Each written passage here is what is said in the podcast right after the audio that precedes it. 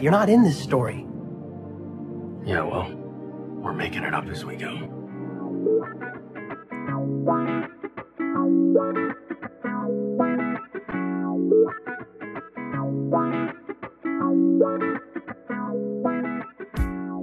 Welcome to Making It Up as We Go, a Destiel fan fiction anthology podcast.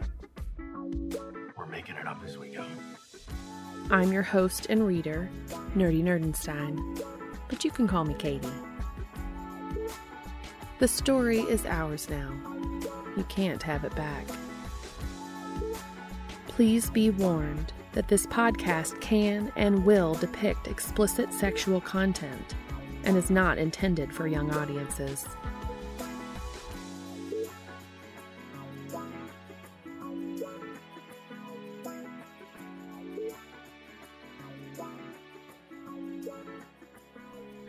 And welcome. Today I'll be reading Montage, Part 8 of the Good Books Bad Movie series, written by Amelia Clark. This fic is rated explicit. The pertinent tags for today's fic include STIs, phone sex, mutual masturbation, anal fingering, dirty talk, cum play, PDAs, spanking, rimming, anal sex, BDSM ish, anxiety attacks, mild homophobia, domestic fluff, schmoop, mental health issues, 69 sex position.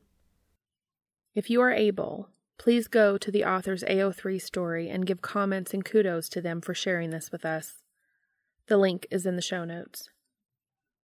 This will also be posted on AO3 as a podfic under my username, and the link will be in the show notes as well.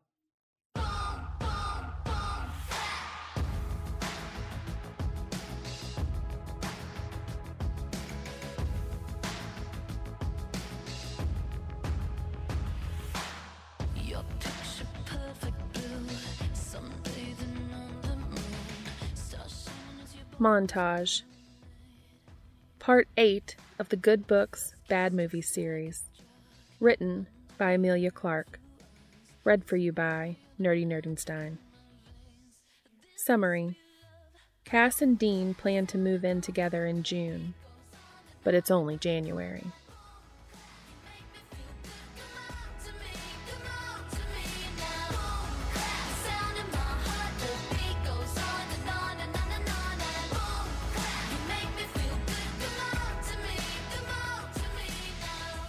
Chapter 1 Mid afternoon, the Wednesday after Dean's birthday, and Cass really did not want to make this call.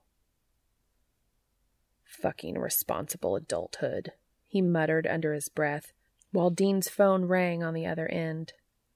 Hey, baby, miss you, came Dean's eager voice. I'm still at work, though, so don't try anything funny. What's up? Uh, said Cass. Brilliant. He wasn't going to think of a graceful way to say this, so he might as well be awkward. Dean, I have chlamydia, so you probably do too. A long, excruciating pause. Then, Oh, okay. Huh, Dean said, before lapsing into silence again. Terrified, Cass said in a rush, Dean, I'm so sorry. I didn't know, I swear. I've never shown any symptoms. I'm on antibiotics for a week. You should do the same so we don't end up passing it back and forth. He sighed, heavy and resigned. Fuck, Dean, I feel like such a careless asshole. Like I don't deserve to ever touch you again. Stop talking, Castiel, you fucking idiot. I'll understand if you think so. Cass, back the fuck up, man. Let me get off the floor. Cass stilled, picking at a thread on his pants while he listened to Dean breathe. The sound of his office door pull closed. Look, Dean said after a minute. Look, I'm not saying it's nothing, Cass, but it's, well, not a huge deal, actually. For dudes, at least. I had it before once, in college. It's not great, but it happens. I'm not gonna fucking break up with you over it, okay? For fuck's sake, we've never used condoms with oral, and I blew you the night we met. We weren't exactly getting an A in Sex Ed 101 anyway. No, I suppose not. Cass plucked the thread out viciously. But I'm the one who's. who's diseased, Dean. This is on me. You should be angry. But I'm not, so, you know, don't tell me how to feel. Everything else is clear, yeah? Yes, but. Then we're good. Well, I'll hit up the clinic for meds, then we'll be good. And hey, look on the bright side, we can skip the condoms from now on. Dean, Cass said, awestruck. How are you doing this? Being so sweet and logical at the same time. I don't know, lithium? And the love of a good man. Dean's voice dropped to its sultriest range. A good man who's going to leave me fucked out and full of cum the next time he sees me. It took Cass a shocked second to answer. Holy shit, Dean. That is by far the filthiest thing anyone's ever said to me. Yeah, I'm a little scandalized myself. At work, no less. Naughty indeed. I think you're going to need some discipline. Cass knew he was blushing. He was still flustered by the whole concept of phone sex, dominant as he was in person. Dean groaned. Oh, God, I'm off in an hour, baby. Please stay in this mood for me. I'll, uh, have to delay some phone calls then. I don't think my other partners will be quite so understanding, which will certainly dampen my ardor. Oh, yeah, that might not be fun. You gotta do it, though. I know. Not looking forward to digging up numbers. And there's at least one person whose name I never caught, so that makes me feel ever so responsible. Dude, sex is an offender bender. You don't have to exchange information. Just reach out to who you can.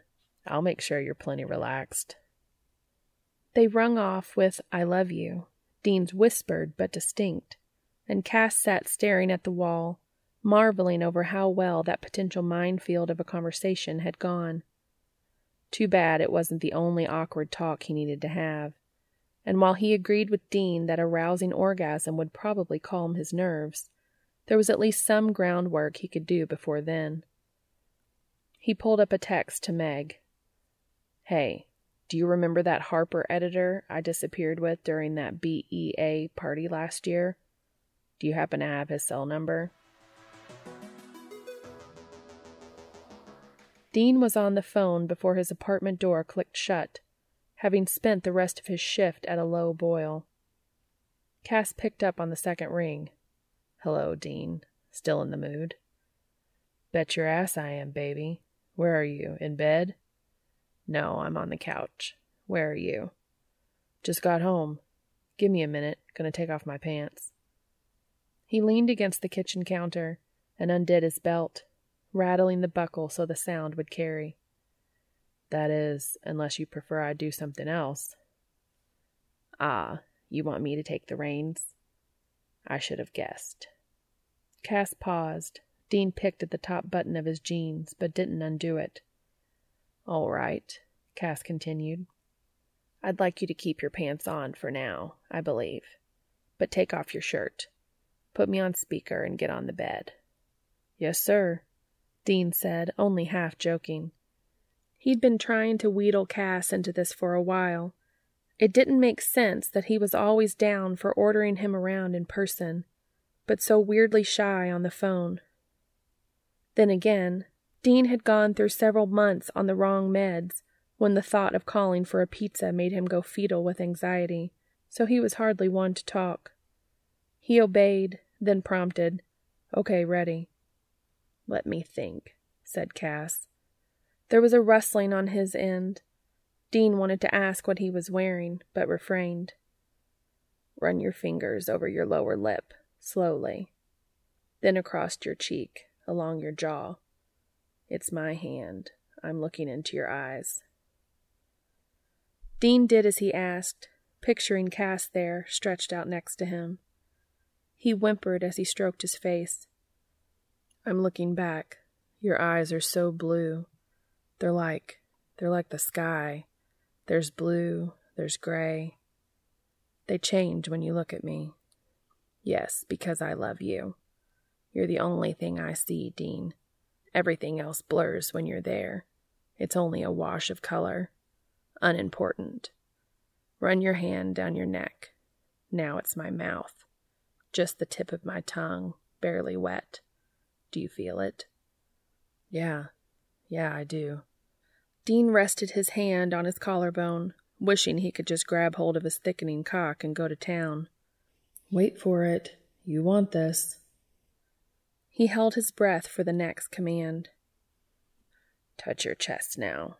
Pinch at your nipples like I'm biting them. You like that, don't you? Cass's voice was growing gruff, and his excitement washed over Dean, turning him on even more. Yeah, I fucking love it. Love your teeth on me like you can't get enough, like you're gonna just eat me up. I didn't think I'd like it so much, biting you and marking you up. But God, Dean, the way you want. It's so overwhelming. I want you, Cass. Fuck, why aren't you here? Both of Dean's hands were roaming over his torso, his touches sometimes light, sometimes grasping, tracing his own ribs with something like reverence. He tried to conjure up the sense memory of Cass's hands on him, how they made him feel, like he was real, like he mattered. Yeah, he was getting hard, but he also felt warm and safe, as much as he could, not actually in Cass's arms. I wish I was. You're so beautiful, Dean, sprawled out and blissful. Tell me you know how beautiful you are.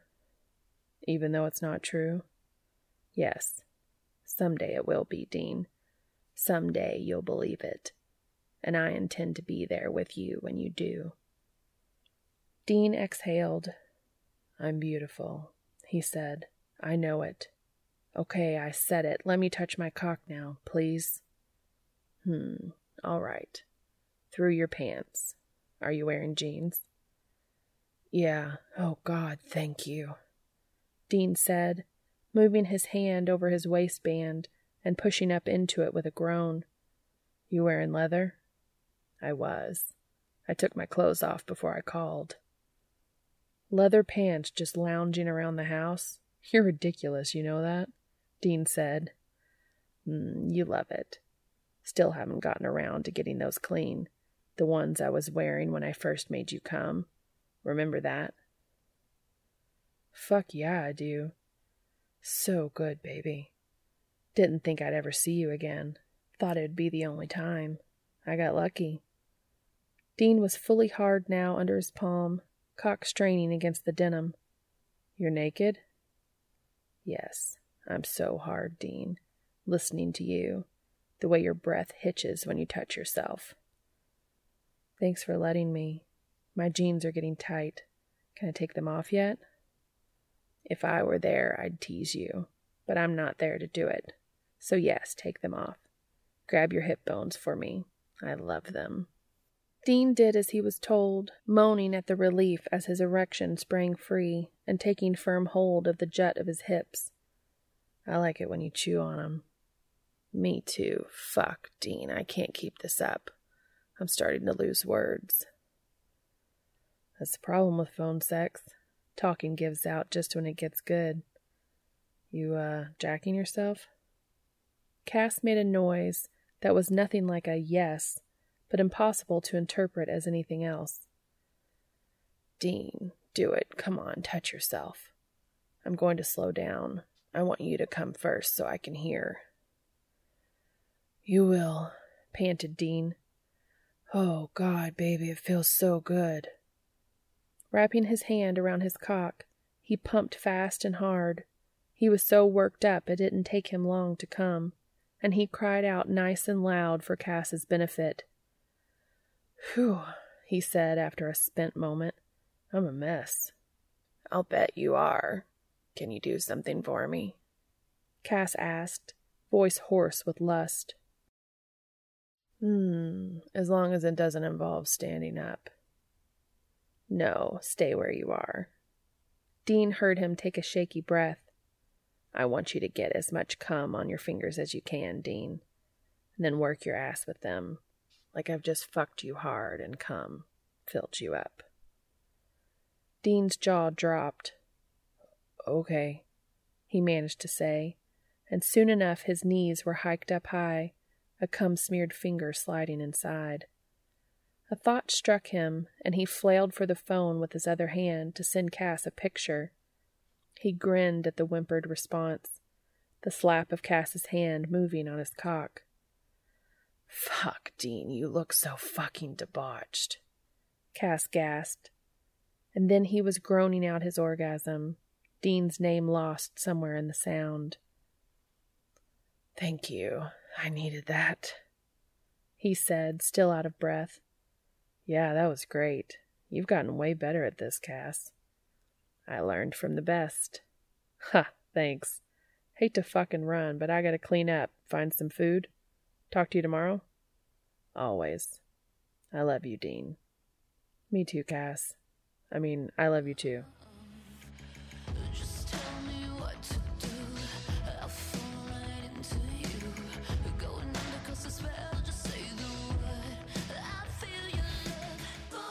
Chapter 2 Dean spent money he didn't have on a Valentine's gift for Cass a box of fancy chocolates, lavender caramels, and champagne ganache, nestled like jewels in their crinkly wrappers.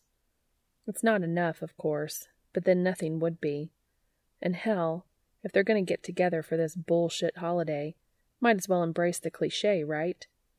So he went traditional, and the candy sat on his desk all morning, with a frowny post it to deter sampling. He kept glancing at it, feeling the pang of its inadequacy, trying to counter it with the knowledge that Cass didn't give a fuck about a present, had in fact assured Dean multiple times he didn't expect one. But as always, there was a part of him that wouldn't listen, that told him instead that he was nothing but a taker, feeding on Cass's love like a tick getting fat on blood. Shut up, he said out loud to the room, and pictured himself stuffing the nagging voice into a garbage disposal, flipping the switch to watch it grind away. He'd picked up the technique a few years back from a therapist Sam paid for. It didn't always work, but today was on his side, and he felt instantly better. Which was good, because there was a knock at his door. Come in, he called, shoving his reading glasses up on his head. He needn't have bothered, as it turned out, because it was Cass, weary eyed but grinning toothily. Hello, Dean, he said. Hey, Tiger, you're early. Dean pushed his chair out from his desk and spun to face him with an answering smile. Thought you were getting in late afternoon. It's barely lunchtime. Cass shrugged. I woke up at four and couldn't get back to sleep, so I figured why wait to see you. I missed you. Across the room in seconds, he threw a leg over Dean and lowered to straddle him, ignoring the chair's creak of protest as he bent to crash their mouths together. Dean kissed back feverishly, burrowed hands beneath his shirt to touch his skin. Cass's fingers tangled in his hair and sent the glasses tumbling to the floor. Cass rolled his hips. Dean followed suit, and they were well on their way to third base when the door was flung open again. I knew it! Charlie cried. For fuck's sake, you two, I'm going to invest in a fire hose if you keep this up. I'm happy you're ass over tea kettle about each other, I really am. But I work here. Keep it PG. Dismounting, Cass shot her a sheepish look. I'm sorry. We'll take it elsewhere. Or, you still have work to do, right, Dean? I guess I can take your keys and hang out in your apartment for a while.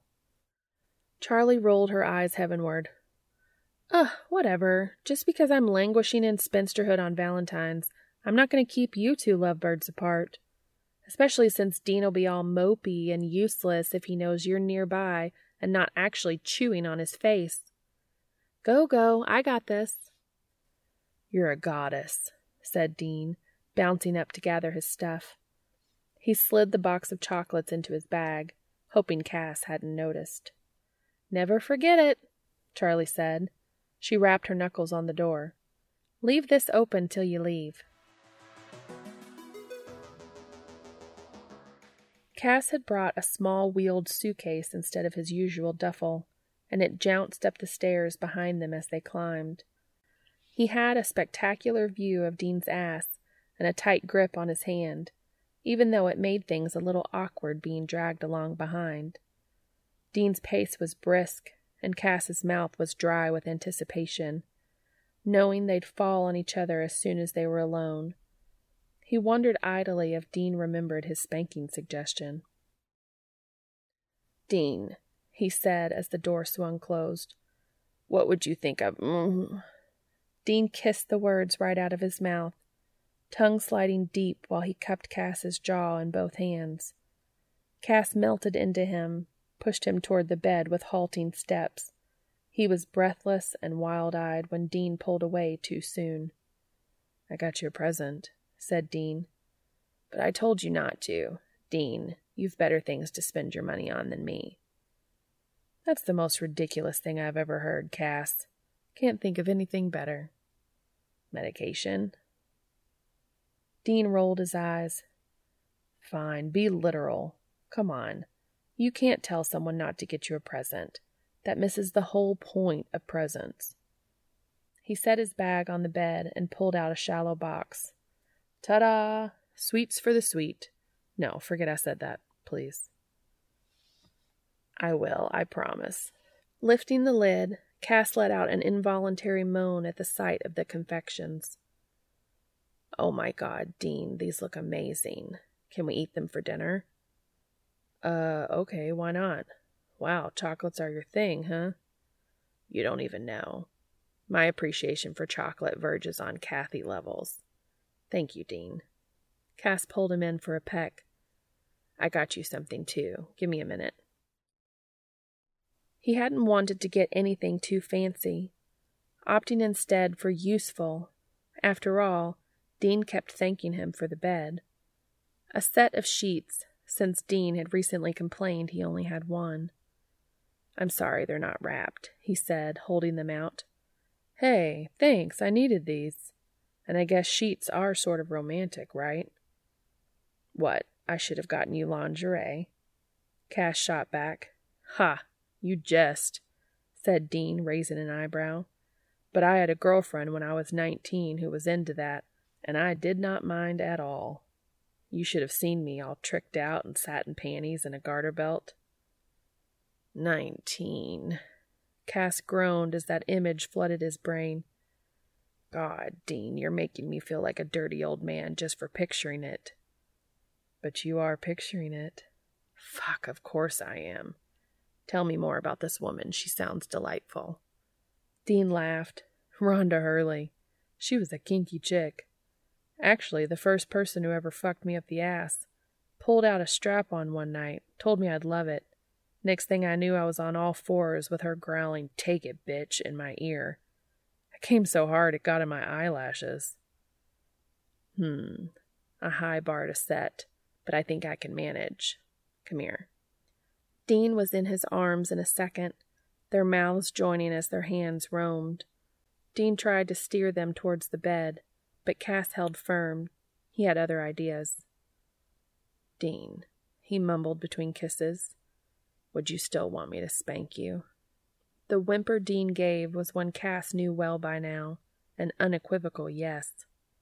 I'm so down for that. You wanna, uh, boss me around officially? Dom me, I guess it's called?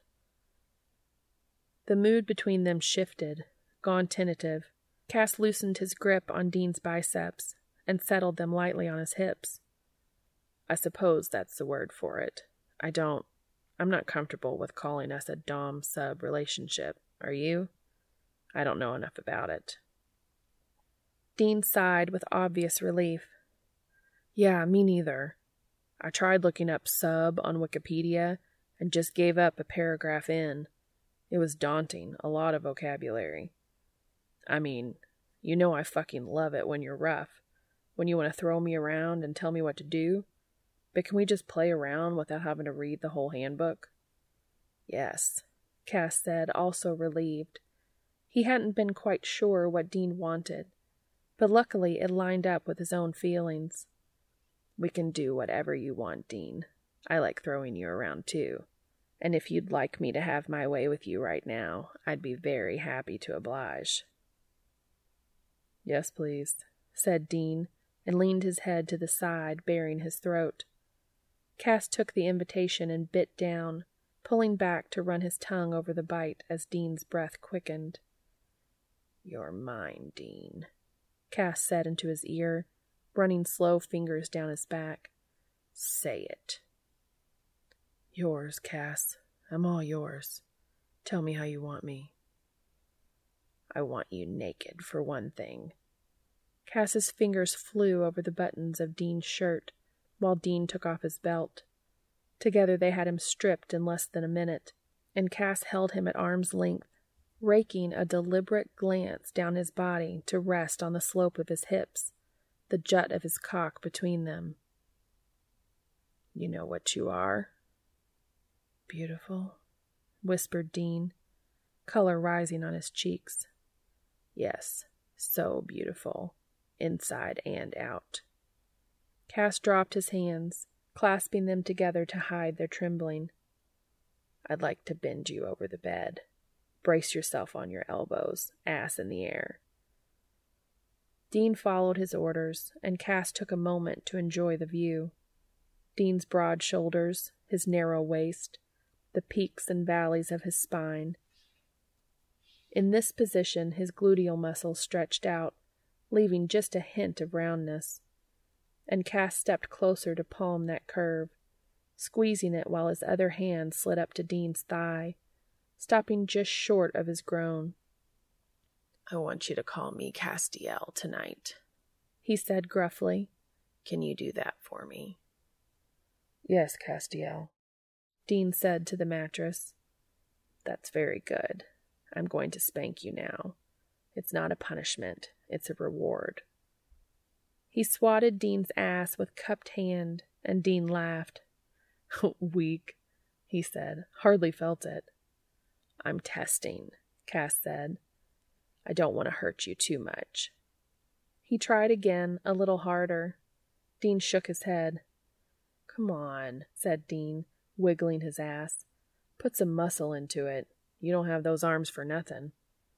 So Cass kept trying, each strike more forceful, until one firm thwack made Dean yelp in satisfaction, left a reddened handprint behind. That's it, said Dean, pushing back toward him. That's so good, Castiel. Again. Cass had never experienced pain as pleasure, and he watched in fascination as Dean writhed and moaned after every blow. When Dean winced away at last, muttering, Ouch, enough on that one. He slapped the other cheek and dropped to his knees, ran his tongue up the back of Dean's balls and the cleft of his ass. Oh, fuck, Dean panted. Oh, fuck, Castiel. And his words disappeared into one continuous whine as Cass spanked him and rimmed him in tandem, looking at the pucker of his hole while the smack of skin on skin rang out.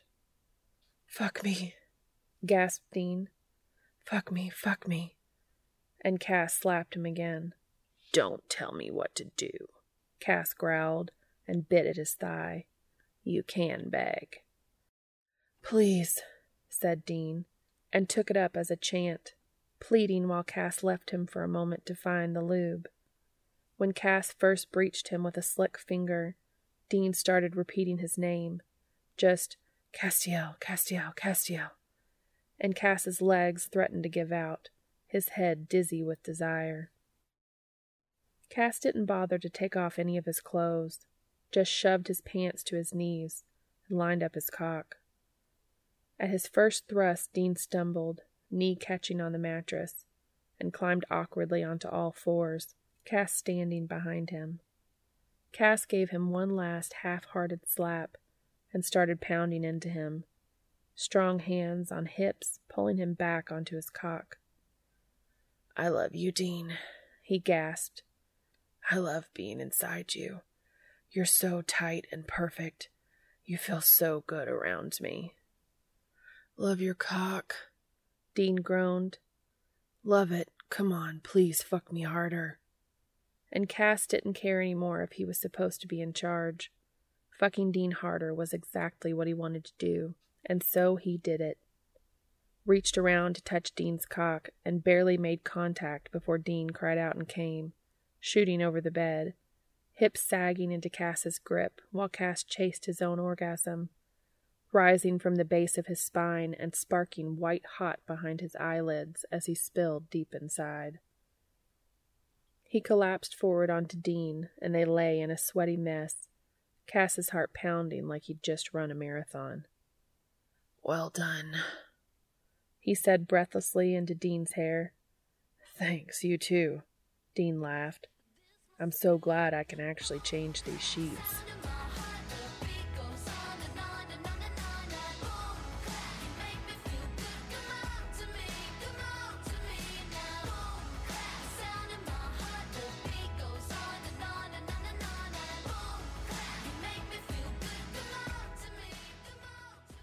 Chapter 3 After months of deflecting the offer, Dean finally let Cass buy him a plane ticket out to California to meet his niece with one condition that Cass came along. Dean hated flying with the fire of a thousand suns, and he'd thought having Cass with him might soothe his nerves. But now that they were waiting to board at KCI, he was a bundle of anxiety, and neither Cass's hand on his nor the Xanax he'd taken were making a dent. What if they hate you? he blurted suddenly. Cass looked up from his Us Weekly. He insisted celebrity gossip was the only appropriate reading material during air travel. Sam and Jess? Yeah, and the baby. What if the baby starts crying every time you hold her? Hell, what if she starts crying every time I hold her? What if one of us drops her, or there's an earthquake, or the fucking plane crashes before we even get there, or, or, I can't do this, Cass. Let's go back to my place. Just stay in bed all week. He was clawing at Cass's thigh, heedless of the attention he was starting to attract from other passengers. Dean, Cass said, in what Dean was startled to recognize as the same tone of command he adopted during sex. He put his hand over Dean's on his leg. Dean, look at me. And just as he did in bed, Dean obeyed automatically, turning to lock eyes with him. Can you breathe? Cass asked, and Dean shook his head, not sure how he made it to hyperventilating so quickly. I'll bet you can. Breathe with me, Dean. Don't look away. Cass took a deep breath, squeezing his hand, and released it when he breathed out. He held his gaze steady and kept up the pattern. Inhale, squeeze, exhale, release, until Dean's own breath evened out and his shoulders slumped with relief. Better? Yeah, sorry. Uh, thank you for not telling me to calm down. That never works. Been reading up on how to have a bipolar boyfriend? He meant it as a joke, but Cass flushed and looked guilty. A little, yes, he said. I'm sorry. Dean grabbed the back of his neck and pulled him in for a chaste but forceful kiss. I love you, he mumbled. Thank you. Of course, said Cass. I love you too. And I know I can't fix you, but I wanted to find out if there were any small things I could do to help. Hope you're okay with talking me down every time the plane hits a bump the whole way to California. I'm a pretty shitty flyer. I'm on it. Cass took his hand again and went back to his magazine. Excuse me, came a voice from across the aisle. A woman about their age with a toddler half asleep on her lap leaned toward them with a frown. Could you not do that in front of my child? It took Dean a second to realize what she meant, and then his face darkened, and he said before he thought better of it, Sure, I'll make you a deal. I'll stop holding my boyfriend's hand when you stop being a fucking bigot. Dean, Cass hissed as the woman's jaw dropped and she clamped her hands over the kid's ears. It's not worth it. You really want to move here? Dean was still looking daggers at the woman, anxiety turning into anger. I might live in the queer friendliest part, but it's still fucking Kansas. Dean, I know it's frustrating, but getting angry right before you have to fly is only going to make it harder on you. Cass pulled their hands, still joined, over the armrest between them to rest on his knee. He addressed the woman frostily. Feel free to move if you'd like, but we're not doing anything inappropriate for a public space. She tried to stare him down, but Cass just sat there, calmly challenging, and eventually she muttered something nasty under her breath and hauled the kid up onto her lap so that he was looking over her shoulder. He was far more fascinated by the planes on the tarmac than the nightmarish spectacle of a two man couple, and she relaxed a little, though she risked the occasional dirty look until her boarding row was called. Dean kept a death grip on Cass's hand down the jetway, only dropping it reluctantly when they had to negotiate the narrow aisle and he needed both hands to keep from whacking someone in the head with his carry on. As soon as they were settled, Cass by the window, pulling down the shade immediately when Dean shot him a terrified look. Dean grabbed for him again. We should just drive, he said. Let's get out and drive. We could make it there in 24 hours if we go straight through. We'll sleep in shifts. Dean, honey. The uncharacteristic pet name got Dean's attention. I love you, and I'm willing to accommodate your emotional issues, but that is the dumbest fucking thing you've ever said to me, and you know it.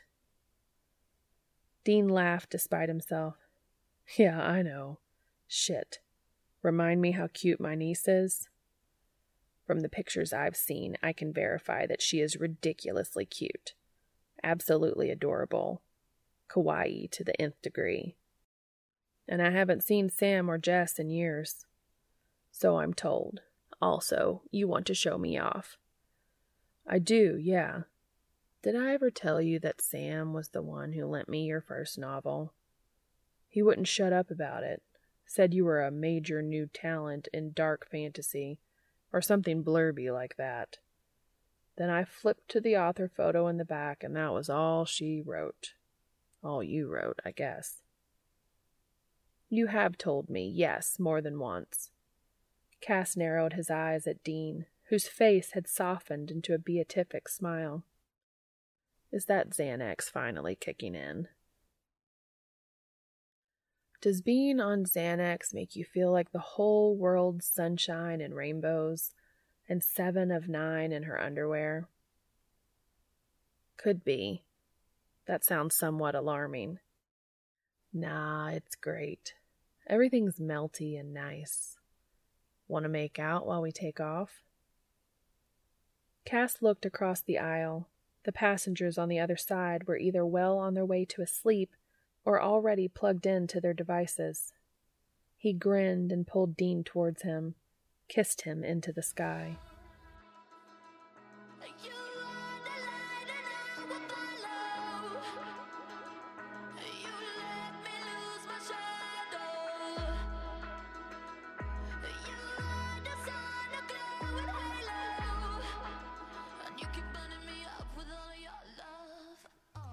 Chapter 4 Dean succumbed to the Xanax ten minutes into the flight and slept heavily on Cass's shoulder across the entire western half of the country.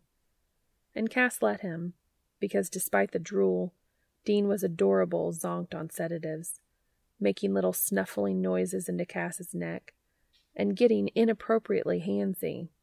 Cass had to gently remove Dean's hand from his crotch more than once. Dean woke with a start when they landed, groaned when he saw the damp spot on Cass's shirt. Shit, babe, I'm sorry. You should have moved me off. And I would have if it bothered me. I've had your spit on my chest a few times, Dean. Don't worry about it. Dean blushed and wiped the corner of his mouth. Are we here? Just touched down in Oakland. We made it in one piece. Don't patronize me, dude. Dean sat up and ran a hand through his hair. Okay, you ready to meet the only family I've got? Absolutely. Well, nervous as hell, actually. Cass had never met a significant other's relatives before. Not exactly. He'd known Daphne's bigoted, overbearing parents since childhood, but he'd never been presented as a romantic interest until they were already engaged. This felt like it should be straightforward. They were just people, after all, and he'd already enjoyed hanging out with Dean's friends. But it wasn't. Ha, I knew it. You don't have to be stoic for me all the time, Cass. You're allowed to have feelings, too. Just 'cause I'm flailing over here doesn't mean I don't want you to tell me when you're freaked out. I'm not freaked out, really. It's just, it's a big step, somehow. Even at our age, meeting the family still feels momentous. I know. I'm glad you're here, though, said Dean, punctuating his words with a soft kiss. Probably I'm still stoned, though, 'cause I'm not nervous at all. They're gonna love you. I'll shoot 'em a text that we've landed. They went through the usual airport ordeal. The plane sat 20 minutes waiting for the gate to clear. Dean got clocked in the head by someone pulling out their carry on too fast. Everyone ahead of them in the aisle moved like molasses up a hill. But they persevered, and eventually, haggard but cheerful, they made it to the waiting area, where Dean spotted his brother's shaggy head towering over the throng. Sammy, he bellowed, we're here. Sam waved and moved swiftly to meet them, engulfing Dean in a bear hug before turning to Cass with a huge grin. I can't believe I'm meeting the Castiel Novak. I practiced this, you know. Had all sorts of smart things to say, but I forgot 'em. Big fan. Did Dean tell you I'm the one who made him read your first book? Cass laughed, glancing quickly at Dean. Yes, he mentioned it. I don't have anything smart to say either, don't worry. Nice to meet you. Sam's tall, blonde wife caught up with them, four month old Emma on her shoulder and a laden tote bag on the other. I'm sorry, someone decided I could handle all the baby crap at once. I'm Jess. Can I call you Cass? If you'd like. And this must be Emma. Emma regarded him solemnly from her mother's arms, plump and adorable in a Wonder Woman onesie. He wasn't sure whether to go for a handshake or a hug, but Jess quickly handed off the baby to Dean and came at him with open arms. Um, hello, he said when she released him. Oh, I'm sorry, probably crushed your ribs, she said, still grinning. We're just so dang glad to see you. I mean, Sam's nerdery aside, it's so good to know Dean's happy. He deserves some happiness, you know. I do what I can, he said awkwardly, looking at Dean, who had an armful of infant and was gazing down at her with equal parts awe and terror. Dean caught him staring and called him over. Come here, Cass. This little critter is awesome, aren't you? Emma gurgled and kicked, gummy mouth wide in an approximation of a smile. Do you want to hold her? Dean asked. Later, when I'm sitting down.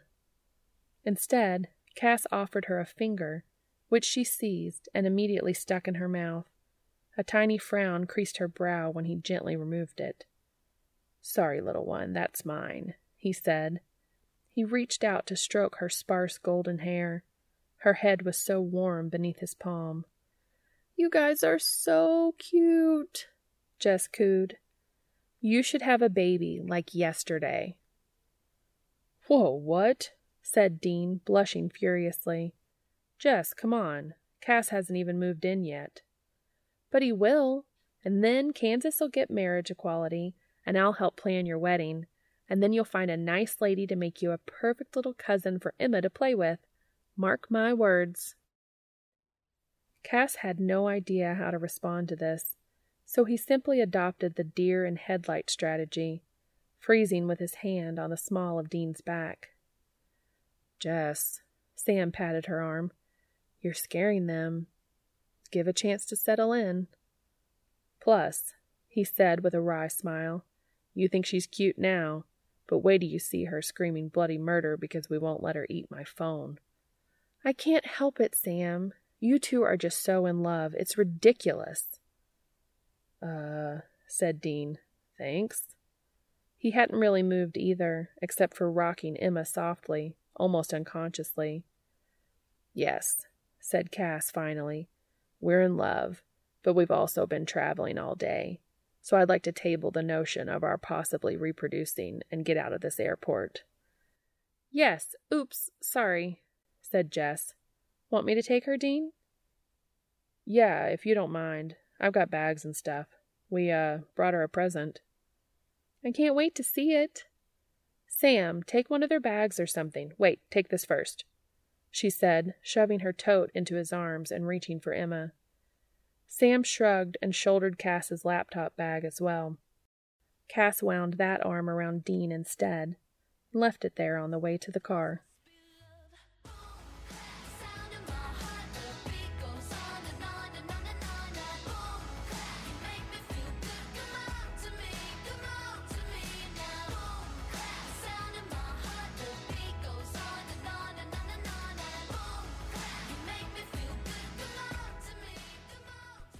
Chapter 5 They didn't make it back to Jess and Sam's place till around eight, so the latter gave Emma her bath and put her to bed while Jess called for Thai takeout and showed Dean and Cass to the guest room, such as it was.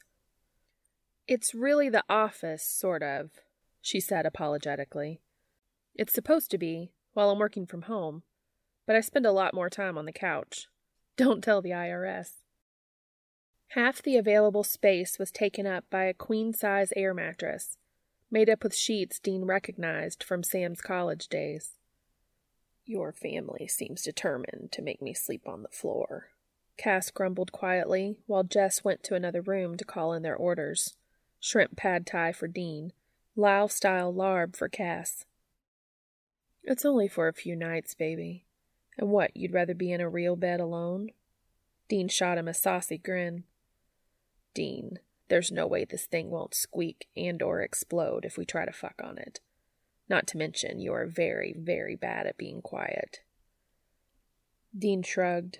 We'll figure something out, I'm sure. Jess poked her head back in. Dinner in a half an hour. Oh, also, sorry the bed's not really up to boning. It's all we've got. We're planning to put you up in a hotel near the airport before you leave, since we know you don't get a lot of quality time together. Yet. She gave them a significant look and left again. Your sister in law is apparently psychic, said Cass after a moment. Were you aware of that? Doesn't surprise me, Dean said. She's way too good for Sammy. I've known that for ten years. The apartment was cute but small, in the way of city living, and so they ate in the living room, containers on their knees. Jess continued to pepper them with questions through mouthfuls of noodles. Sam pretended to rein her in, but was clearly just as curious. Are you writing, Cass? he blurted finally, cutting off Jess's attempts to discuss theoretical shared apartment decor. Shit, of course you're writing. Can you talk about what? Uh, I'm working on a new novel, but it's pretty inchoate right now. Going half a dozen directions at once. That's how I work, really. Huh. Fascinating. I mean, not to you, probably. I bet you're tired of process questions. Promise I won't ask where you get your ideas. Cass laughed. Good, because I don't know. After dinner, having discovered neither Cass nor Dean had seen any Orphan Black, Sam insisted on a marathon that ended up lasting one and a half episodes before their hosts could no longer keep their eyes open. Oh, sorry, Jess said with a yawn. Sleep schedule still shot to pieces because baby. But she's supposed to start making it through the night any day now, so fingers crossed. Dean had relaxed into Cass on the sofa, head on his shoulder, while Cass ran teasing fingers over the nape of his neck. Actually, he was less than fully conscious himself, though he hadn't realized it until he saw Sam start to drift off. It's fine, guys, he said. Traveling always tires me out, too. Post flying adrenaline wears off, boom. We'll pick it up tomorrow. You're taking a day off, right? Sam nodded. Jess'll probably put in a few hours in the morning, but we won't tell her bosses she's doing it with the TV on. Undressed for bed, Dean curled around Cass, the buoyant mattress groaning while they shifted into comfortable positions. Do you like them? He whispered. They're great, Cass answered, though Jess seems rather invested in a picket fence future for us. But I think she just wants to see you happy. I am happy, said Dean, kissing the back of his neck. With you. Likewise. Cass pressed back into him, molding his spine to the planes of Dean's torso. Dean buried his nose in Cass's hair, the thought that had been nagging at him for hours refusing to depart. He should probably just leave it alone, taking it slow, always taking it slow. But he'd been mulling it over since Jess's declaration at the airport, so. Hey, babe, do you want kids? Sometime, I mean, not tomorrow or anything. Cass was quiet, turned over to face him. I've honestly never thought about it that much before, Dean. I haven't had many relationships where it even seemed like a distant possibility. But with you, a lot seems possible that didn't before. Why do you? Yeah, Dean said. I like kids. I think I'm pretty good with them, even. Uh, when I lived with Lisa, her son looked up to me like goddamn Superman or someone, and I loved it. I loved being a dad. Till I fuck things all to hell, of course. I just. I can't risk passing on my genes, Cass. They're such a mess. If I. If I had a kid and they had the same shit, what if it wasn't caught in time? What if they killed themselves and it was my fault? Damn it, he was crying. Not much, but enough that Cass could see the dim light from the street outside glinting off his tears, and he reached to gather them up, gently stroking Dean's face. It's all right, love, he said. You don't have to do that. Have a biological child. You could. We could, after a while, we could adopt. I want a kid with your eyes, though, said Dean. Not enough blue eyes in the world. None like yours. He brushed a finger over Cass's eyelashes, touched the petal soft corner of one eye. Don't want him to die out. Cass grinned in the shadows and leaned over to catch Dean's lower lip between both of his. They kissed softly, legs tangling, until Cass pulled away with a tiny nip at Dean's mouth. There's options, he said. We can work with that when the time comes, if it comes. He sighed. When? Seeing you hold Emma, Dean. Yes, I'd like to raise a child with you. Stop it, said Dean. You're being perfect again. Sorry, Cass said with a laugh.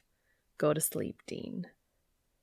Dean rolled over so he was the little spoon, Cass's knees tucked behind his, and one hand splayed on his stomach. Of course, at 4 a.m., when Emma started wailing in the next room, her little lungs powerful as an air raid siren, Dean decided further consideration was required.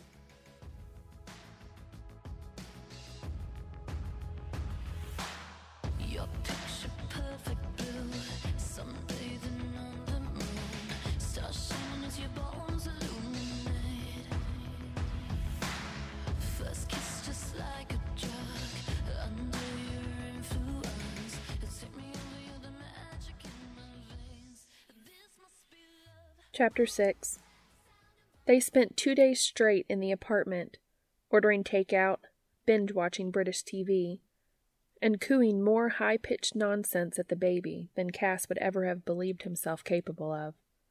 Sam blushed as he asked Cass to inscribe a stack of dog eared copies of his novels. Jess toned down the happily ever after rhetoric, although she did get misty eyed when Dean dozed off on Cass's shoulder while holding Emma. All in all, it was strangely easy for Cass to be there, part of this warm, loyal family. It wasn't something he'd ever had, and he was glad Dean did. Like Cass's love, it couldn't fix him, but it sure as hell couldn't hurt. Are you bored? Dean asked him the morning of the third day, while they got dressed in the guest room. Should we go out and do something? Like what? said Cass. Wait, don't put your pants on yet. He stuck one hand at the leg of Dean's boxers to give his ass a thorough grope, nuzzling the back of his neck. Can I blow you tonight? up against the wall so the mattress doesn't squeak. Uh, yeah, okay. Dean turned around and kissed him. But seriously, all we've been doing is hanging out here, and I love it, but you just met these people. I'll understand if you need a breather from Winchester family time. Dean. Cass kissed him on the nose, and the way Dean's face crinkled up in distaste was so cute he had to do it again. We came here to see your family, not the city. We can look around, see if there's something worth leaving the house for, but otherwise, I'm just fine right here. Okay, if you're sure. We should ask Sam and Jess, though. I mean, Bay Area's gotta have better stuff to do than KC, right? Neither of them had any immediate ideas, however.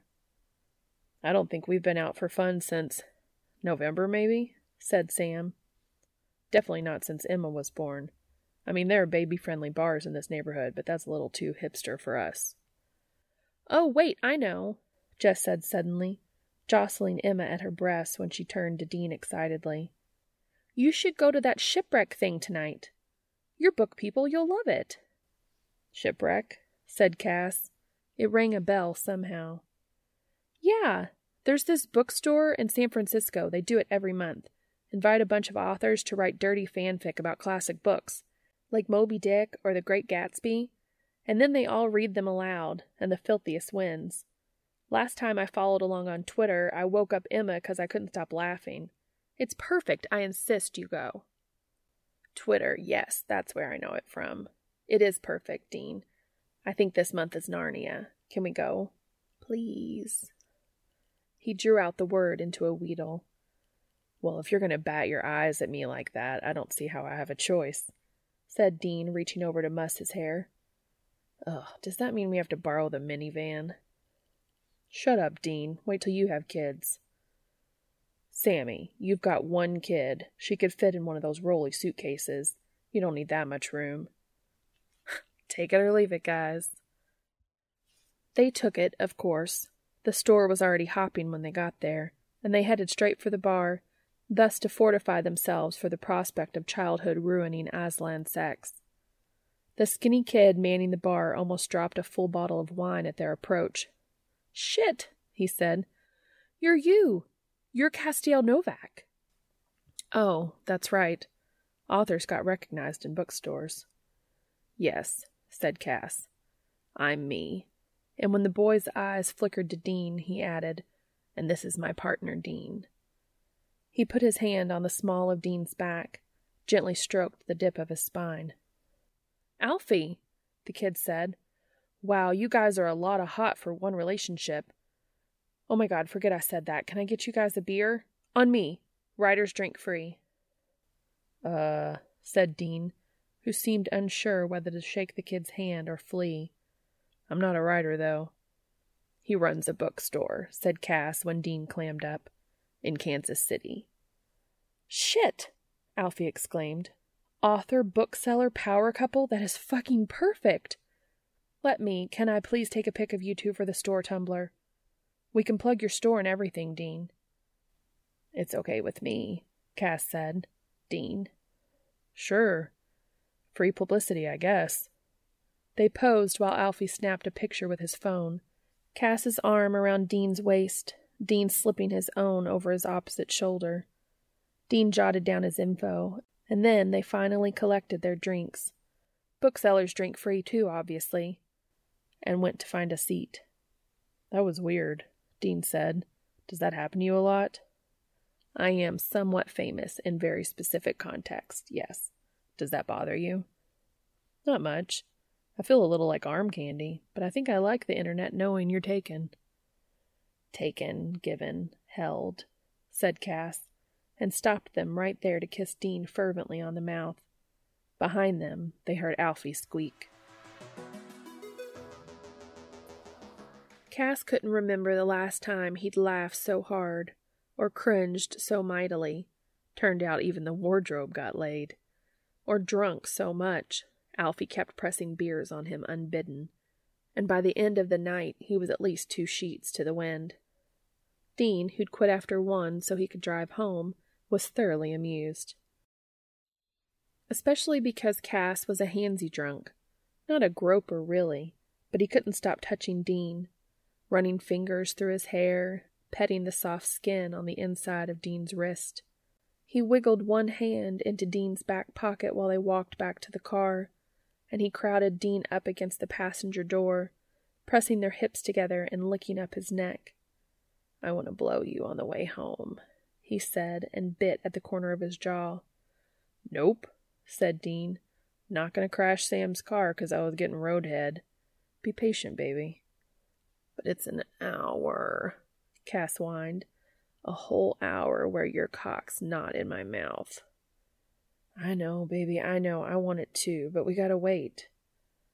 Cass pouted for the first ten minutes of the drive, then fell into a shallow doze. Dean had to shake him when they arrived, but his touch on Cass's shoulder was enough to get him going again. He found half a dozen good spots on their way through the darkened apartment to push Dean up against furniture and grind their hips together. By the time they made it into the guest room, they were both hard and panting, and a button flew off Cass's shirt when Dean took it off. Baby, hey, I want you too, said Dean as Cass shoved him into the back of the door and dropped to his knees. Sixty nine. Where on the floor? Cass had Dean's pants around his ankles, leaned in to kiss the inside of his thigh. On the mattress, come on, I can be quiet with my mouth full. As if Cass could refuse that offer. They tumbled onto the bed, Dean flat on his back. Cass straddled Dean's head, knees bumping his shoulders, and Dean pulled him down by his ass cheeks, slipping his tongue between them. Fuck, Cass said, and moved quickly to get Dean's cock in his mouth to muffle his groans. It was always overwhelming, sucking and being sucked at once. Dean's mouth, warm and wet, working him over expertly, his rising moans throbbing through Cass's own cock. It drove him wild, and he tightened his grip on Dean's hips, moved his head faster. When Dean started to thrust, muscles straining beneath Cass's hands, he pulled off to say, Come on me, Dean, I want it, and stroked him once, twice, three times before Dean seized up and came, hot and sticky, over Cass's lips and chin. Dean heaved Cass's hips up and over, flipped him on his back to swallow him again. Cass came down his throat, biting his forearm to keep from crying out. He whimpered as Dean crawled up beside him, started licking his own cum off of Cass's face. Fuck, you're just full of good ideas tonight, he said. Mmm, thanks. Nothing like erotic Narnia to get my engine revving.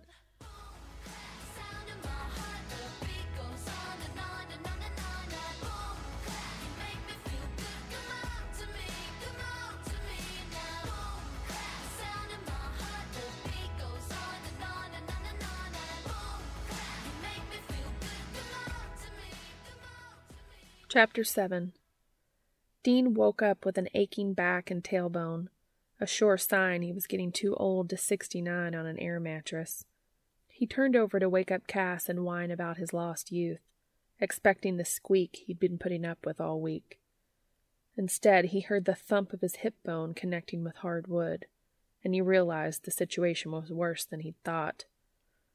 Babe, he muttered, shaking Cass, I think we broke the bed. Cass let out a long, protesting groan and tried to snuggle further into the pillow, instead, cracking his head on the floor. Ow. Fuck. He sat up, rubbing his skull. Dean, I think we broke the bed. That's what I just said, doofus. Hauling himself up to a crouch, Dean ran his hands over the limp ruin of the mattress until he found a sizable gap in one seam. Shit, I don't know if this is fixable. Let me feel, said Cass, leaning over with a frown, and Dean stifled a laugh. What? Can't wait to get your fingers in my hole, huh? Dean said, and ducked as Cass aimed a swat at the back of his head. Sorry, sorry. You're just so fucking cute when you don't want to be awake. All bedheaded and scowly like a grumpy owl. Glad I amuse you. Cass yawned and stretched, and Dean thought, Owl? No, definitely kitten. Give me my phone and I'll just order them a new one. Oh, because I'm an entire foot closer to it than you are? Maybe I just want to watch your ass sway while you walk across the room. Hm, said Dean, but he went anyway, because he kind of loved it when Cass stared at his ass. He tossed Cass his phone and noticed a text alert on his own from Charlie. Hey, boss? Did you know you're blowing up on Tumblr? What the hell does that mean? He texted back. Charlie handled all the social media for the store. It wasn't that he couldn't have figured it out, he wasn't that old. It was simply intimidating. Facebook and Twitter and Instagram and whatever else there was that he hadn't heard of yet. Maybe he was that old. So he left it to her to post book recs and photos from events. Last he heard, their following was respectable, but nothing to write home about. Charlie's response was a bit alarming. Dude, call me. And she picked up on the first ring. What's going on? Dean asked. Is everything okay? Oh, yeah, totes. It's just you guys went out last night? And you know this why? Because, Dean, the booksmith posted a pic of you two all lovey dovey, and it got picked up by that hot nerd blog for obvious reasons. And the store's got like a hundred new followers, and it's all 'cause they want to bang you. Or, you know, watch you and Cass go at it in scandalous detail. Huh, said Dean, and then said it again. Let me get this straight. There are strangers on the internet talking about my sex life. I have no clue how I'm supposed to react to that. I couldn't tell you, she said. Give Cumberbatch a call, I guess. I mean, Cass has a lot of fans online. He's an attractive dude. And you, objectively? Were I not gay, I would take you in a womanly fashion. Uh, thank you, said Dean. I'll remember that at your next performance review. Look, this isn't a bad thing, Dean. Maybe even good for business, right? Why order off the boring old Amazon when you can come buy from Cass Novak's hot boyfriend? Yeah, I guess, as long as they're not expecting a dick pic with purchase. Who on earth are you talking to? asked Cass with raised eyebrows. Charlie, Dean said to Cass, and to the phone, Charlie, if everything else is fine, I need to go get coffee and process. And tell your brother we broke the bed, Cass added. Dean cringed as he hung up. Any chance you could do it? Pretty, pretty please with a blowjob on top? Cass shook his head. I was perfectly happy to suck you off up against the wall, Dean. I ordered a new one. It'll be here next week. But the explanation is on you, after you tell me what the hell Charlie was talking about. Sam informed them over awkward breakfast that they'd not only busted the mattress, but woken him with their shenanigans. Nothing like realizing what I thought was my daughter crying was my brother coming. But once they'd done an appropriate amount of groveling, their last day in California was good. Great, even. True to their word, Jess and Sam had gotten them a hotel room near the airport, where Dean happily climbed atop Cass on the king size bed and rode him loud and hard. You know what I'm looking forward to in a couple of months, Cass said into Dean's hair when it was over. Dean dismounted, still panting, and lay down along his side. What? The lack of urgency, said Cass. Now I can't keep my hands off you because there's another deadline. We go back home tomorrow, and I want all of you I can have while I can. But then I'll get to see you daily, and I won't have to have sex with you every day because the days will keep happening, and I'll get to touch you on all of them. Cass was running his hand up Dean's back and down again. It was making him sleepy. You're looking forward to having less sex, Dean said. I'm looking forward to its being optional. Dean really needed to hit the shower before he fell asleep, but for the moment he just snuggled closer. I know exactly what you mean, he murmured, and kissed the underside of Cass's jaw.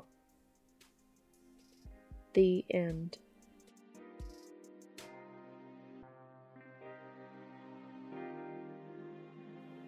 Thank you so much for your support.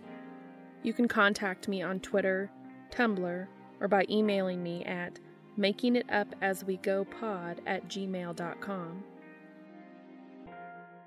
As always, thank you so much for listening.